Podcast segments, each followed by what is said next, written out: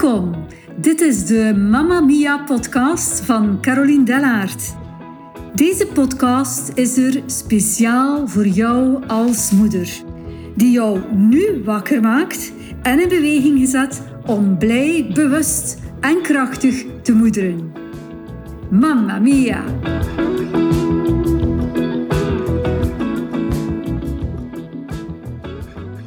Fijn dat je weer luistert. Zit het ondertussen met jouw ballonnen, die denkbeelden die bij jou als kind opgelaten zijn en nu niet meer achtienen? Is het jou gelukt om er een of een ander te doorprikken? En kan je voelen dat je al een stukje lichter en vrijer bent nu, zonder die ballonnen? Hoewel je misschien eerder het idee had dat je juist door die ballonnen je juist omhoog werd gehouden? Ik ben benieuwd. De volgende podcastaflevering is de confituurpot. En waarom die ze zo noemt, dat zal je zo dadelijk merken. Ik wil alvast starten met een verhaal uit mijn praktijk, The Tree to Be. Gisteren kwam Lise bij me langs. Lise is een meisje van 16, eigenlijk al een jonge vrouw. Wat heeft zij al een wijsheid in zich? Momenteel is ze nog in een jeugdbeweging en vroeger heeft ze hier echt wel heel veel leuke momenten beleefd.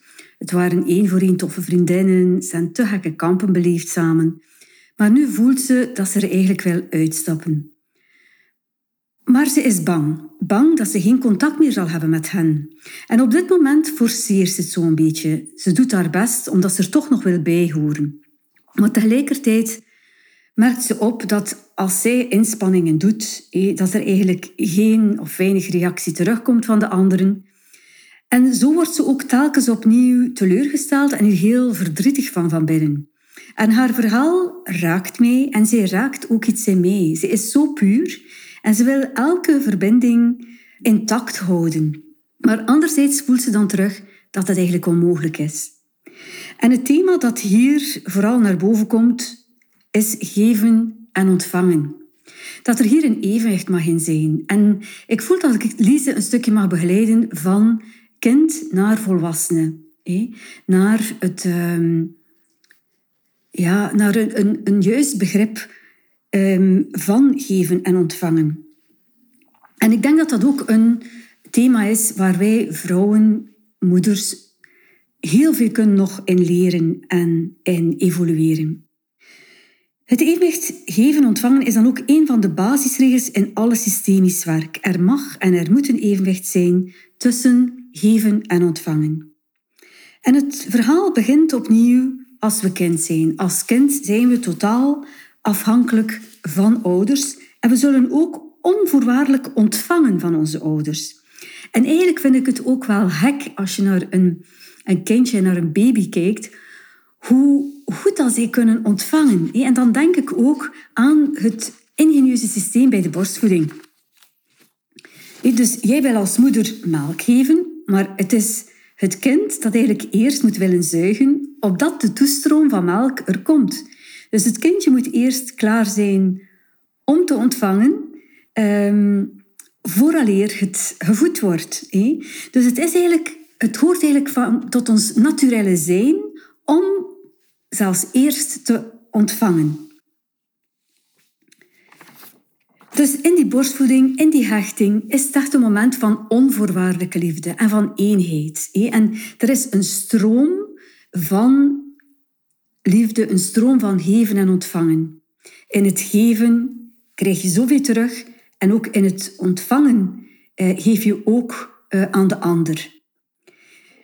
En dat is zo een heel mooie relatie. En ik denk dat heel veel moeders dus hier in die relatie ook gaan geven aan dat kind. En dat kind ontvangt en geeft zoveel terug. En dat ze ook dat hier ergens de illusie ontstaat om te blijven geven als moeder. Enerzijds wil die moeder die onvoorwaardelijke band met dat kind een stukje behouden. Het is een beetje de ideale wereld. En ook dat kind wil onvoorwaardelijk blijven gezien zijn. Maar tegelijk, bij het opgroeien, en er is gewoon die realiteit. En we, ik dien jullie ook op te roepen tot die realiteit waarin er gewoon voorwaarden zijn. Een realiteit die ons ook terugroept naar onze eigen verantwoordelijkheid in het geven en in het ontvangen. En hier wil ik nu eerst het verhaal vertellen over mijn confituurpot. En deze metafoor wil ik echt wel gebruiken om jou uh, bewust te maken van die illusie van het blijven geven en ook los te komen van deze illusie. Ja, jij bent als een confituurpot. Een volle confituurpot gevuld met confituur of met energie. Maar zoals je weet staat het deksel van de confituurpot bij een mama heel gemakkelijk open. En iedereen neemt eruit. En je geeft veelvuldig tot er zo nog een restje overblijft. En je kent dat wel zo van die restjes die zo kleven aan die onderkant. En wat gebeurt er dan? Dan zeggen ze meestal van, oh mama, heb andere pot? Ik heb liever een volle pot. En dat is ook iets waar je moet opletten van je eigen energie. Soms kan je zodanig leeg zijn, ja, dat ze eigenlijk liever dan bij iemand anders gaan die weer terug meer energie heeft. Je voelt je minder goed, je bent minder goed. En het is echt belangrijk om hier uh, te bewaken twee dingen. En dan, dan vraag ik dan meestal aan de mensen, wat heb je hier dan te doen als je pot te leeg is? En meestal zeggen ze dan, ah ja, ik heb die pot te vullen. ik uh, moet mij weer voeden, ik moet dat weer vullen. En dan zeg ik van, ja, juist, ja. En, en wat is er nog? Wat, wat heb je nog te doen? En de meeste mensen kijken mij dan zo echt verbaasd aan. Zo van, ah, wat zou dat nu zijn? En dan zeg ik van, ja, jij mag ook af en toe jouw pot echt wel toedraaien. Dus het is enerzijds zorgen dat je zelf voeding krijgt, dat er vulling komt in je confituurpot. En ten tweede, je deksel af en toe toedraaien. Gaandeweg zijn heel veel moeders vergeten om echt te ontvangen. Wij als moeders hebben een heel open voorkant. We hebben een open hart om te geven. We hebben een schoot die steun heeft. Onze handen schieten sneller te hulp dan ons brein kan volgen. Maar ehm, we moeten er vooral op letten dus dat wij ook onszelf blijven voeden. Waar wij echt wel blij van worden. Wij dienen zelf onze batterijen op te laden. En dan denk ik nog aan een jonge mama die vorige week in mijn praktijk kwam, die een zware periode heeft met een dochter, die zelf in psychiatrie werd. Al maar geven, geven, geven. En plots in een gesprek zie ik haar ogen fonkelen. En ze vertelt over dat ze zo graag haar tafel versiert als ze aan tafel zitten. En ze had een boeket anjers gekocht. En zat hier en daar, en ook op het toilet en op de tafel, um, telkens anjers geplaatst. En dat maakte haar blij. En ze, wordt ook, ze krijgt echt wel energie om dat te doen. Maar toen merkte ze ook op dat ze dat eigenlijk lange tijd vergeten was. Dus wat haar energie gaf, heeft ze ja, geparkeerd, heeft ze on hold gezet. Maar waardoor ook haar eigen energie uh, merkelijk lager was. Dus anderzijds mogen we ook zorgen dat we geruggesteund worden door anderen. Dat we ook als vrouw bewust worden van onze achterkant en dat we die ruggensteun mogen opzoeken, vragen, ontvangen, nemen. En dat kan zijn door mensen dicht bij ons, door een familielid, een moeder, een vriendin, een andere vrouw, een arts, een psycholoog, een therapeut. Maar het is gewoon heel belangrijk dat we ons bevragen van dat we een oranje lampje in de gaten houden die brandt als onze confituurpot leger en leger wordt en niet gevuld wordt. En dat is ook dat lampje dat ik wou duidelijk maken aan Lise. Dus als je voelt dat er eigenlijk geen evenwicht is tussen geven en ontvangen, dan heb je echt wel iets te doen. Het is goed om je regelmatig uh, af te vragen in een relatie um, van wordt wat ik geef hier ook ontvangen? Of kan ik hier op deze plek ook ontvangen? Het is een moment van reflectie en ik vind het al geweldig dat Lise durft te luisteren naar haar gevoel, dat ze ergens uh, onvrede voelt binnensluipen, dat er iets niet klopt. haar innerlijk kompas laat alarm. Er is een oranje lampje gaan branden en ze genegeert het niet. Wauw, wat had ik dit ook al willen kunnen toen ik zelf 16 was. En hier kan ik nu gewoon als oudervrouw aan toevoegen van probeer te luisteren naar jezelf, wat jij nodig hebt en zorg dat je het ook uh, ontvangt. Dat is nummer één. Ten tweede mag jij ook iets loslaten of ik gebruik liever het woord uh, vrijgeven, omdat ik dan voel dat dus die ander ook weer verder gedragen wordt. En je mag ook uit iets stappen. Maar dat vraagt echt wel moed en lef. En misschien weet je, of heb je ook al gehoord, dat het meervoud van lef leven is. Het vraagt wel moed om uh, te beslissen of je een relatie, een vriendschap al dan niet verder zet. Het vraagt onderscheidingsvermogen van wat hoort bij mij en wat behoort niet bij mij, welke waarden wel. En op basis hiervan besluiten van die energie past nog bij mij of niet. Het vraagt acceptatie. Het vraagt ook kracht om te stoppen. Het vraagt ook daadkracht. Het is niet alleen erover spreken, maar het is het ook effectief uh, doen. Dus dat is eigenlijk dat deksel durven toedraaien. En dat is altijd spannend. En dat blijft ook altijd spannend. En hiertoe heb ik ook Lise ergens geholpen om de beweging te maken van haar hoofd naar haar hart en naar haar buik. Dus ze zat in haar denken. Maar ik heb haar uitgenodigd om te luisteren naar haar hart, waarbij dat ze hoort en dat ze ook benoemt welke waarden voor haar van belang zijn in een relatie. En dan komt ze op wederkerigheid, dan hoort, komt ze op oprechtheid. En ze weet, ze voelt en ze weet als die waarden er niet zijn, dat er dan iets niet klopt in die relatie. En dan heb ik, ben ik samen met haar nog verder gaan zakken naar haar buik. Eens dat ze het echt goed beseft uh, en echt goed weet, ook wat dat haar recht is, dan kan ze eigenlijk ook uh, echt handelen en actie ondernemen. Anderzijds heb ik Lise ook voeling door krijgen met de cyclus van leven, dood, leven.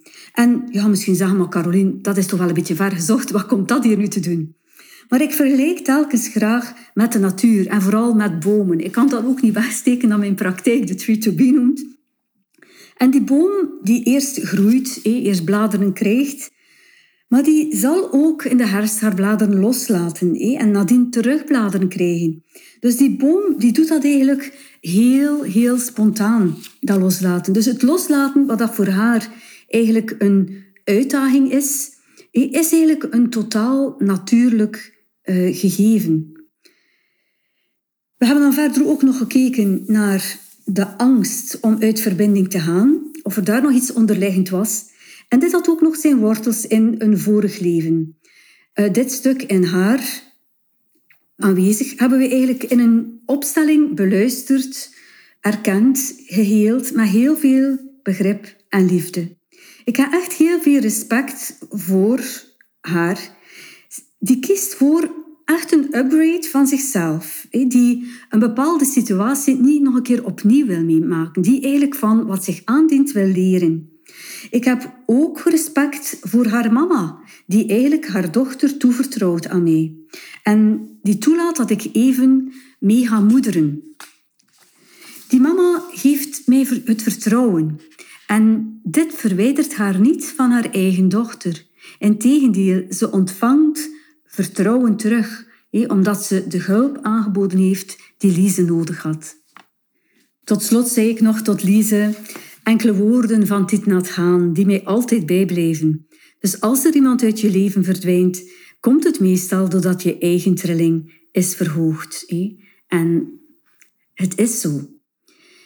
Heb jij ook soms van die situaties waarin dat je voelt dat je nog mag opschonen? Of is er ook ergens een, ehm, een tekort aan evenwicht tussen geven en ontvangen. Als er geen evenwicht is in een systeem, weet dan dat jij kan kiezen. Je kan erin blijven en nog enkele stappen ondernemen, of je kan het ook stoppen. En dat kan zijn in een vriendschap, en dat kan zijn op je werk wanneer dat niet meer botert, of dat kan zijn een relatie met een collega, maar natuurlijk, in een familiesysteem is dat nog een ander paar. Het kan zijn dat in een systeem dat je als kind gaat geven aan je ouders omdat je ergens een leegte voelt, onbewust.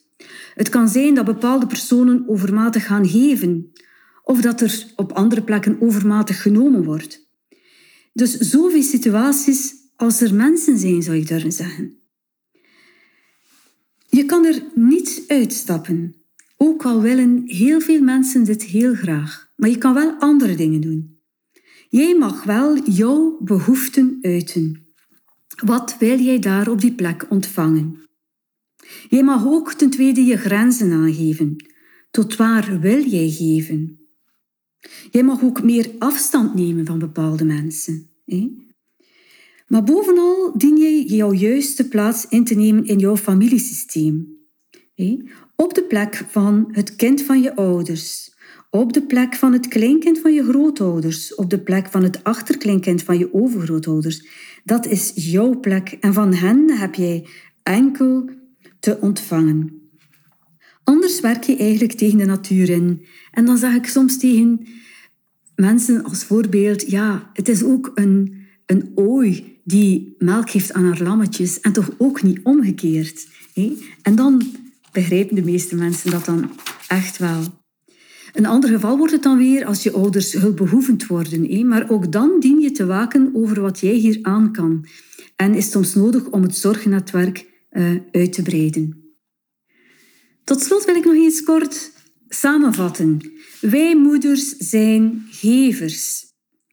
En het is heel mooi dat we geven. En volgens de natuurwet van de wederkerigheid komt ook alles wat wij geven ook terug naar ons toe. Maar we hebben er zelf voor te zorgen dat als wij geven en blijven geven, dat we ook blijven ontvangen. Wij mogen kiezen voor een gezond evenwicht tussen geven en ontvangen. En het geven en blijven geven is ook niet altijd de oplossing. Jij mag stoppen met geven, zeker in relaties die te veel van je vragen of destructief zijn. Ik wens jou uit de grond van mijn hart de wijsheid van het Westen, de stilte van het Noorden, het licht van het Oosten en de daadkracht van het Zuiden om elk onevenwicht hierin te herstellen. En denk nog eens na over de confituurpot. Dankjewel voor het luisteren. Tot een volgende. Dankjewel dat je luisterde naar deze podcast. Ik vind het altijd leuk als je een review of een berichtje nalaat wat je van deze podcast vond of wat je eruit meeneemt. Zelf kan je ook abonneren op mijn podcast. Maar misschien denk je nu op dit moment ook wel aan een andere moeder. Zo van, ja, zij zou er eigenlijk ook wel heel veel deugd aan hebben om dit te horen. Wel, dan ben ik je nu al van harte dankbaar om dit met haar te delen. Want Mamma Mia is er echt voor alle moeders. Bedankt om te luisteren en heel graag tot een volgende keer.